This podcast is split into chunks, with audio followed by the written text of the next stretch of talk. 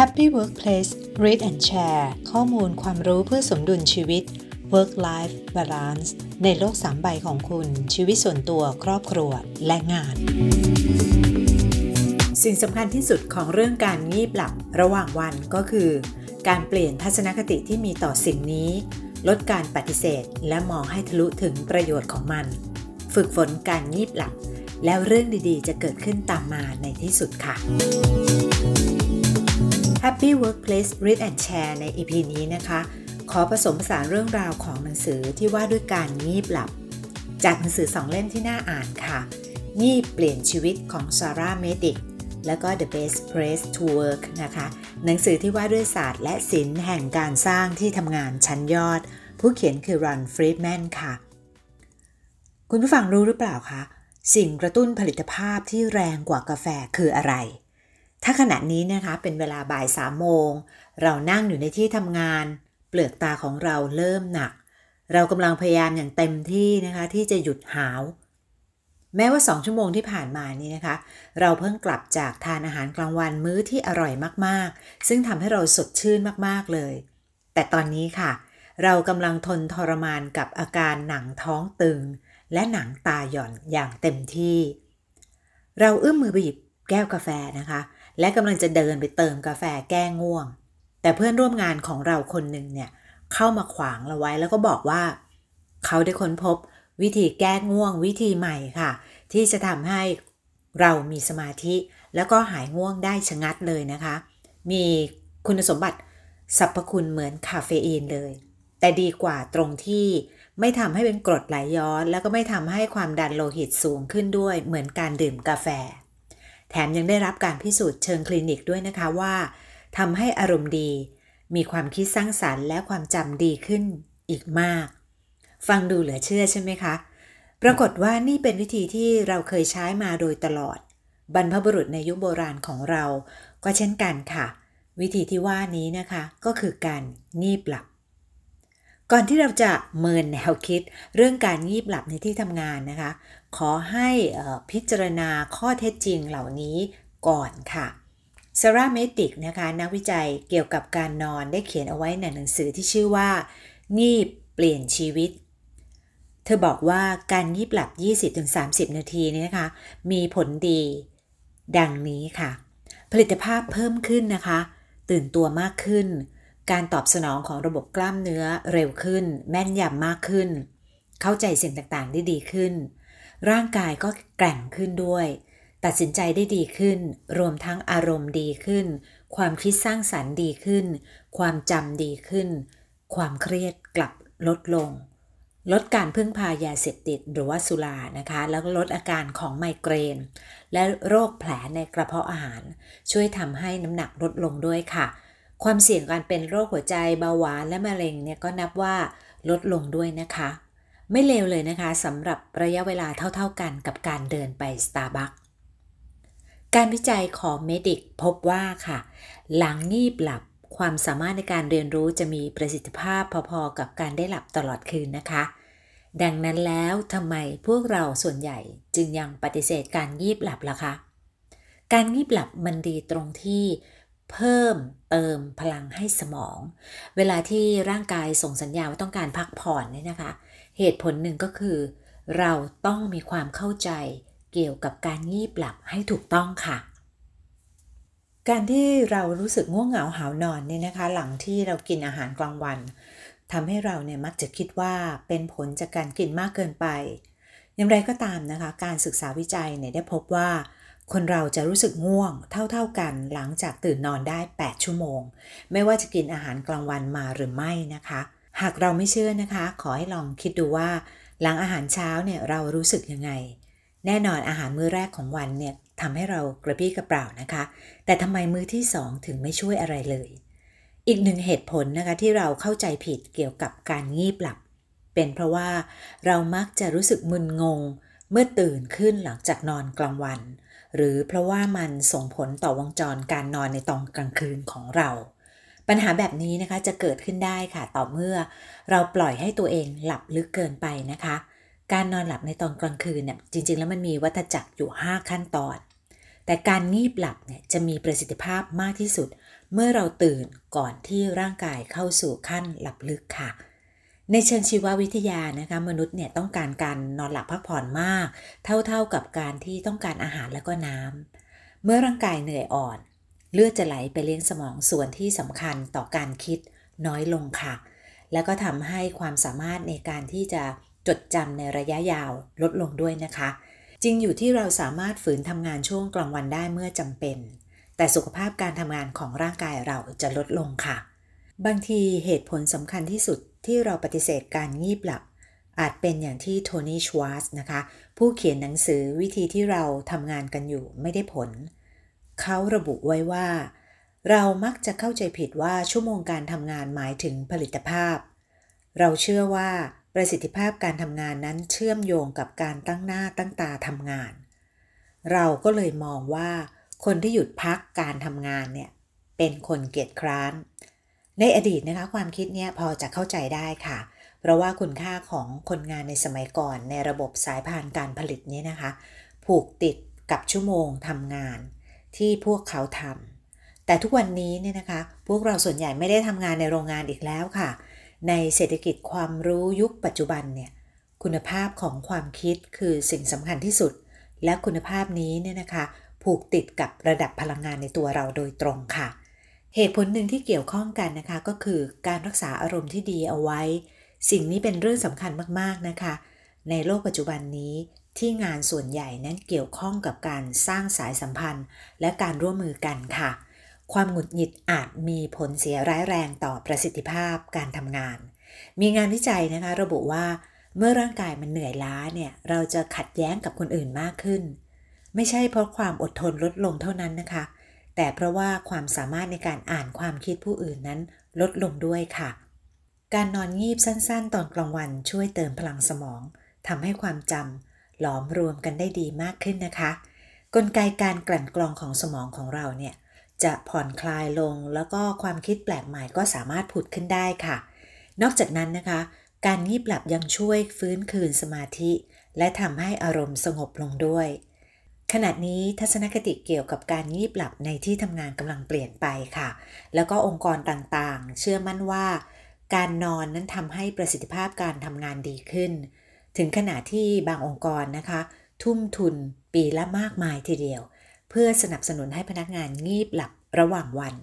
ตัวอย่างองค์กรที่ทุ่มงบสูงมากๆนะคะ เพื่อการนี้ก็คือ P&G แล้วก็ Cisco พวกเขาได้ติดตั้ง Energy Pod ซึ่งถือว่า คือ Rolls Royce แห่งเก้าอี้นอนนะคะ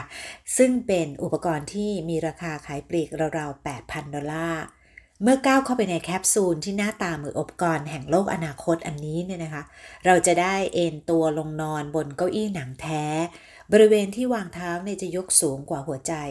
เพื่อให้การหมุนเวียนโลหิตดีขึ้น แล้วก็จะมีกระบังช่วยกันแสง แล้วก็มีเสียงเพลงกล่อมด้วยนะคะ หลังที่ได้พักผ่อนฟื้นฟูพลัง 20 นาที นาฬิกาปลุกก็จะดังขึ้น พร้อมกับที่เก้าอี้ก็จะมีการสั่นเบาๆ ปลุกให้เราตื่นค่ะ Yahoo เป็นอีกองค์กรหนึ่งนะคะ ที่ได้ทำสัญญากับสปาในท้องถิ่น เพื่อให้บริการพนักงาน พวกเขาสามารถที่จะไปเติมพลังได้ในห้องส่วนตัว ที่มีกลิ่นน้ำมันหอมระเหย แล้วก็เสียงธรรมชาติ ที่ช่วยให้พนักงานนั้นรู้สึกผ่อนคลายค่ะ ในขณะที่เบนแอนจอรี่แล้วก็ไนกี้นะคะทำห้องปลอดเสียงในบริษัท ให้พนักงานได้นอน แล้วก็นั่งสมาธิได้ด้วยนะคะ โดยจะแจกที่ปิดตาให้พนักงานและสนับสนุนให้พวกเขาเนี่ยงีบหลับหลังฉากหรือว่าใต้โต๊ะทำงานได้ค่ะการงีบหลับตอนกลางวันนี่อาจจะดูเหมือนพนักพนอพนักงานมากเกินไปนะคะ แต่ก็เป็นประโยชน์ต่อพวกเขามากค่ะ และสุดท้ายประโยชน์สูงสุดก็จะตกอยู่กับบริษัทนะคะ เพราะการอนุญาตให้พนักงานได้พักผ่อน คือการสร้างสภาวะให้เกิดประสิทธิภาพการทำงานสูงสุดค่ะ คุณผู้ฟังคะการเพิกเฉยต่อความต้องการที่จะฟื้นตัวของร่างกาย หรือว่าใช้ยาไปช่วยกดอาการอาจทำให้พนักงานตื่นได้นะคะ แต่ไม่อาจช่วยพวกเขาทำงานได้อย่างเต็มประสิทธิภาพค่ะ ตอนนี้นะคะมีหลักฐานทางวิทยาศาสตร์มากขึ้นเรื่อยๆ ค่ะว่า การงีบสามารถทำให้เรากลับมาตื่นตัว แล้วก็มีแรงเหมือนตอนเริ่มต้นวันใหม่ในตอนเช้าได้นะคะกายเมโดสค่ะ ผู้เชี่ยวชาญด้านการนอน แล้วก็ผู้ก่อตั้ง Sleep School ให้คำแนะนำด้านการนอนเอาไว้นะคะว่า ประโยชน์หลักๆ ของการงีบเนี่ยก็คือ การโต้กลับการเปลี่ยนแปลงของระบบร่างกาย หลังจากคนเราตื่นนอน หลังตื่นนอนเนี่ยสารเคมีในสมองที่มีชื่อว่าอะดีโนซีนนะคะ จะเพิ่มปริมาณมากขึ้นค่ะ และจะทำให้คนเรารู้สึกง่วงขึ้นเรื่อย ๆ นะคะ แต่เมื่อเรางีบเนี่ยปริมาณของอะดีโนซีนก็จะลดลงทำให้เรารู้สึกตื่นตัว แล้วก็มีเรี่ยวแรงมากกว่าเดิมค่ะ ตอบสนองต่อสิ่งต่างๆ ได้เร็วขึ้นนะคะ แล้วก็ลดโอกาสที่จะทำอะไรผิดพลาดทำให้เรามีสมาธิจะทำอะไรมากขึ้นในตอนบ่ายค่ะ การงีบเอาแรงสั้นๆ หรือที่เราเรียกกันว่า power nap เนี่ยนะคะ จะเป็นการนอนแค่ 10ถึง20 นาทีค่ะ แต่หากเราอยากจะเพิ่มความสามารถในการจดจำในความคิดสร้างสารรค์ แล้วก็กระบวนการรับรู้ของเราเนี่ยซาร่าเมดิกเนี่ยนะคะ ที่เป็นเจ้าของหนังสืองีบเปลี่ยนชีวิต ได้บอกเอาไว้ว่า เราต้องงีบนานถึงประมาณ 90 นาทีค่ะ ระหว่างการงีบยาวๆแบบนี้เนี่ยนะคะ ร่างกายของเราเนี่ยจะเข้าสู่ภาวะการนอนหลับ แบบที่เรียกว่า หลับแบบลูกตากรอกตัวอย่างรวดเร็ว หรือว่า REM นะคะ ซึ่งเป็นการหลับลึกเหมือนตอนกลางคืน การฝึกตัวเองให้งีบหลับเนี่ยไม่ใช่ทุกคนที่จะงีบให้เป็นนิสัยได้นะคะ ยกเว้นว่ามาจากประเทศอย่างสเปนหรือว่ากรีซที่การงีบช่วงบ่ายหรือคำว่า siesta เนี่ยเป็นส่วนหนึ่งของวัฒนธรรมของพวกเขาค่ะ และการงีบก็เหมือนกับการว่ายน้ำหรือว่าการขี่จักรยานนะคะ ที่ต้องอาศัยการฝึกฝน และคำแนะนำสำคัญก็คือ ให้ตั้งเวลาค่ะ เพื่อที่จะได้ไม่นอนนานเกินไปนะคะ และเพื่อทำแบบนี้ได้ซ้ำๆสัก 3 เดือนค่ะ ร่างกายก็จะจดจำเป็นนิสัยนะคะว่าช่วงเวลานั้นๆ มีไว้สำหรับงีบค่ะ สิ่งสำคัญนะคะคือต้องไม่บังคับตัวเองให้หลับ แค่ไปนอนสบายๆบนเตียง หรือว่านั่งเอนบนเก้าอี้ ปิดม่านให้ห้องมืดหน่อยนะคะ หรือไม่ก็ใส่ที่ปิดตา พยายามอยู่นิ่งๆ แล้วก็พักผ่อนค่ะ นอกจากนี้นะคะ ควรจะหยุดดูมือถือหรือว่าอ่านอีเมลสัก 5 นาที ก่อนที่จะงีบค่ะซัลวาดอร์ดาลีนะคะศิลปินผู้สร้างผลงานแนวเหนือจริงหรือว่า surrealist ชื่อก้องโลก รวมทั้งโทมัสอาวาเอดิสัน นักประดิษฐ์คนสำคัญ ผู้คิดค้นนวัตกรรมที่มีประโยชน์ต่อมนุษยชาตินับพันชิ้นนะคะ ต่างก็ใช้วิธีงีบหลับพักผ่อนแบบพิสดารในแบบของพวกเขา ซึ่งพวกเขาเนี่ยอ้างว่าช่วยให้การใช้ความคิดของพวกเขา แล้วก็จินตนาการเนี่ยโลดแล่นไร้การติดขัดเมื่อตื่นขึ้นค่ะ เทคนิคการงีบหลับแบบพิเศษนี้นะคะทำได้ด้วยการเอนตัวลงผ่อนคลายลงบนเก้าอี้หรือว่าโซฟา ในลักษณะกึ่งนั่งกึ่งนอน จากนั้นให้กำวัตถุ เช่นช้อนโลหะ หรือว่าลูกบอลนะคะ หรือสิ่งใดก็ตามที่จะทำให้เกิดเสียงดังเมื่อตกกระทบพื้นกำสิ่งนั้นไว้ในมือนะคะ โดยยื่นมือออกพ้นขอบเก้าอี้ แล้วก็โซฟาค่ะ เมื่อผ่อนคลายได้สักครู่หนึ่งแล้วเริ่มพลอยหลับเนี่ยนะคะ วัตถุที่กำไว้ในมือจะตกสู่พื้น และส่งเสียงปลุกผู้ที่กำลังงีบหลับให้ตื่นขึ้น แม้ในขณะนั้นนะคะจะรู้สึกงัวเงียอยู่บ้างนะคะ แต่คนคนนั้นน่ะจะพร้อมทำงานที่ค้างไว้โดยเกิดไอเดียใหม่ ๆ หรือว่าพบวิธีแก้ไขปัญหาที่ดีขึ้นสำหรับงานนั้นๆ ทันทีค่ะ ล่าสุดนะคะทีมวิจัยของฝรั่งเศสได้ทดสอบเทคนิคการงีบหลับที่ว่าไว้ข้างต้นเนี่ยนะคะ ว่าจะได้ผลจริงหรือเปล่า และก็ได้ตีพิมพ์ผลการศึกษาลงในวารสาร Science Advances ซึ่งนักวิทยาศาสตร์ จากสถาบันสมองกรุงปารีส หรือ ICM เนี่ย ได้ค้นพบค่ะว่า วิธีงีบหลับแบบเหล่าอัจฉริยะของโลกนี้นะคะ ได้ผลอย่างที่พวกเขาบอกเอาไว้จริงค่ะ มีการทดลองนะคะ ให้คนทั่วไปเนี่ยที่สุขภาพดีแล้วก็มีระดับสติปัญญาปานกลาง และนอนหลับง่ายประมาณ 103 คนนะคะ ได้งีบหลับด้วยวิธีพิเศษนี้ค่ะ โดยมีการติดตั้งเครื่องตรวจวัดคลื่นไฟฟ้าสมองนะคะ เพื่อติดตามความเปลี่ยนแปลงที่บ่งชี้ว่าคนคนนั้นอยู่ในภาวะการนอนหลับขั้นไหนแล้ว ก่อนที่จะให้กลุ่มทดลองเอนกายลงพักผ่อนเนี่ยนักวิจัยได้ให้พวกเขาทำโจทย์คณิตศาสตร์ โดยจะบอกวิธีทำให้ 2 วิธีนะคะ แต่ก็ยังมีวิธีแก้ปัญหาอีกแบบหนึ่งค่ะซ่อนอยู่ในโจทย์ ซึ่งหากผู้เข้าร่วมการทดลองมองออก หรือว่าค้นพบวิธีนี้นะคะ ก็จะสามารถทำโจทย์ได้รวดเร็วขึ้นอย่างมากค่ะ ดรเดลฟีนอูเดียสนะคะ ผู้นำทีมวิจัยชุดนี้ได้อธิบายว่า ความคิดสร้างสรรค์ไม่ได้มีอยู่แค่ในงานศิลปะ อย่างที่คนทั่วไปมักเข้าใจกันนะคะ แต่มันคือไหวพริบและการอย่างรู้ถึงแนวคิดใหม่ๆ ที่ตัวเองไม่เคยได้เรียนรู้มาก่อน โดยความคิดใหม่นี้ที่เกิดขึ้นนี้นะคะ เป็นประโยชน์ต่องานที่ทำอยู่ ซึ่งในกรณีของเราแล้วนะคะ การวัดระดับความคิดสร้างสารรค์หลังตื่นนอนขึ้นเนี่ย แล้วก็มาแก้โจทย์เลขโดยใช้วิธีที่ซ่อนไว้ ผลปรากฏว่าเมื่อกลุ่มทดลองตื่นจากการงีบหลับ และกลับมาทำโจทย์เลขอีกครั้ง มีคนจำนวนหนึ่งค่ะที่ทำได้ดีขึ้นนะคะ เนื่องจากมองเห็นวิธีแก้โจทย์ที่ซ่อนอยู่ โดยผลการตรวจวัดคลื่นไฟฟ้าสมองนะคะ ได้ชี้ว่า คนเหล่านี้ได้เคลิ้มหลับไปจนตกอยู่ในภาวะครึ่งหลับครึ่งตื่นนะคะ หรือขั้นตอนหนึ่งของการนอนหลับที่เรียกว่า N1 ค่ะเเป็นเวลาอย่างน้อยนะคะ 15 วินาที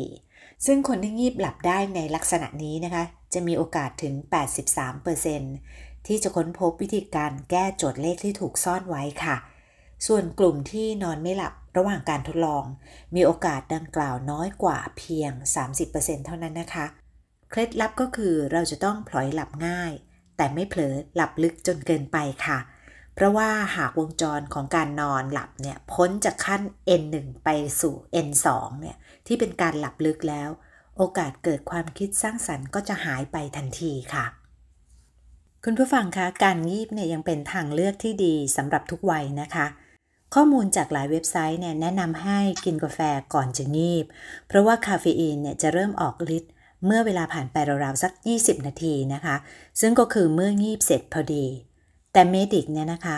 บอกว่านั่นไม่ใช่ความคิดที่ดีเลย เพราะการงีบคือการพยายามเพิ่มพลังงานให้กับร่างกายโดยธรรมชาติค่ะ ย้อนไปเมื่อปี 2008 นะคะเมดิกแล้วก็เพื่อนนักวิจัยได้ทดลองเปรียบเทียบความสามารถในการจดจำของคนที่ได้รับคาเฟอีน 200 มิลลิกรัม กับคนที่งีบ 60-90 นาที ผลการทดลองนะคะชี้ว่า การงีบหลับทำให้คนสามารถจดจำอะไรได้ดีขึ้นค่ะ ส่วนคาเฟอีนไม่มีผลอะไรเลยนะคะ ไม่ว่าจะเป็นในเชิงบวกหรือว่าเชิงลบ อย่างไรก็ตามนะคะ นักวิจัยพบว่าบางคนที่ไม่สามารถปรับตัวให้ชอบงีบได้เนี่ยมันก็จะไม่มีผลดีต่อกระบวนการรับรู้ของพวกเขาค่ะ เมดิกบอกว่าสำหรับคนที่ไม่ชอบงีบจริง ๆนะคะ ก็อาจจะต้องมองหาทางเลือกอื่นค่ะ เช่นการออกไปเดิน เปลี่ยนอิริยาบถไม่นั่งอยู่กับเก้าอี้ จมจ่อมอยู่กับโต๊ะทำงานนะคะ ออกไปเดินเล่น หรือว่าออกกำลังกาย หรือแม้แต่การนั่งสมาธิก็เป็นคำแนะนำที่เมดิกต้องการให้ทุกคนได้ทำค่ะ สิ่งสำคัญที่สุดของเรื่องการงีบหลับระหว่างวันนี่นะคะ จริงๆแล้วมันคือการเปลี่ยนทัศนคติที่มีต่อสิ่งนี้ค่ะ ลดการปฏิเสธมันนะคะ แล้วก็มองให้ทะลุถึงประโยชน์ของมันค่ะ ฝึกฝน การงีบหลับ แล้วเรื่องดีๆ จะเกิดขึ้นตามมาในที่สุดค่ะ อขอบคุณบทความจาก BBC ประเทศไทย และขอขอบคุณสำนักสนับสนุนสุขภาวะองค์กร สสส และมูลนิธิสถาบันพัฒนาการเรียนรู้ ผู้สนับสนุนรายการภายใต้โครงการ ศูนย์สื่อสารและประสานงาน ภาคีเครือข่ายสุขภาวะองค์กร พบกับ Happy Workplace Read and Share ใน EP หน้านะคะสำหรับวันนี้สวัสดีค่ะ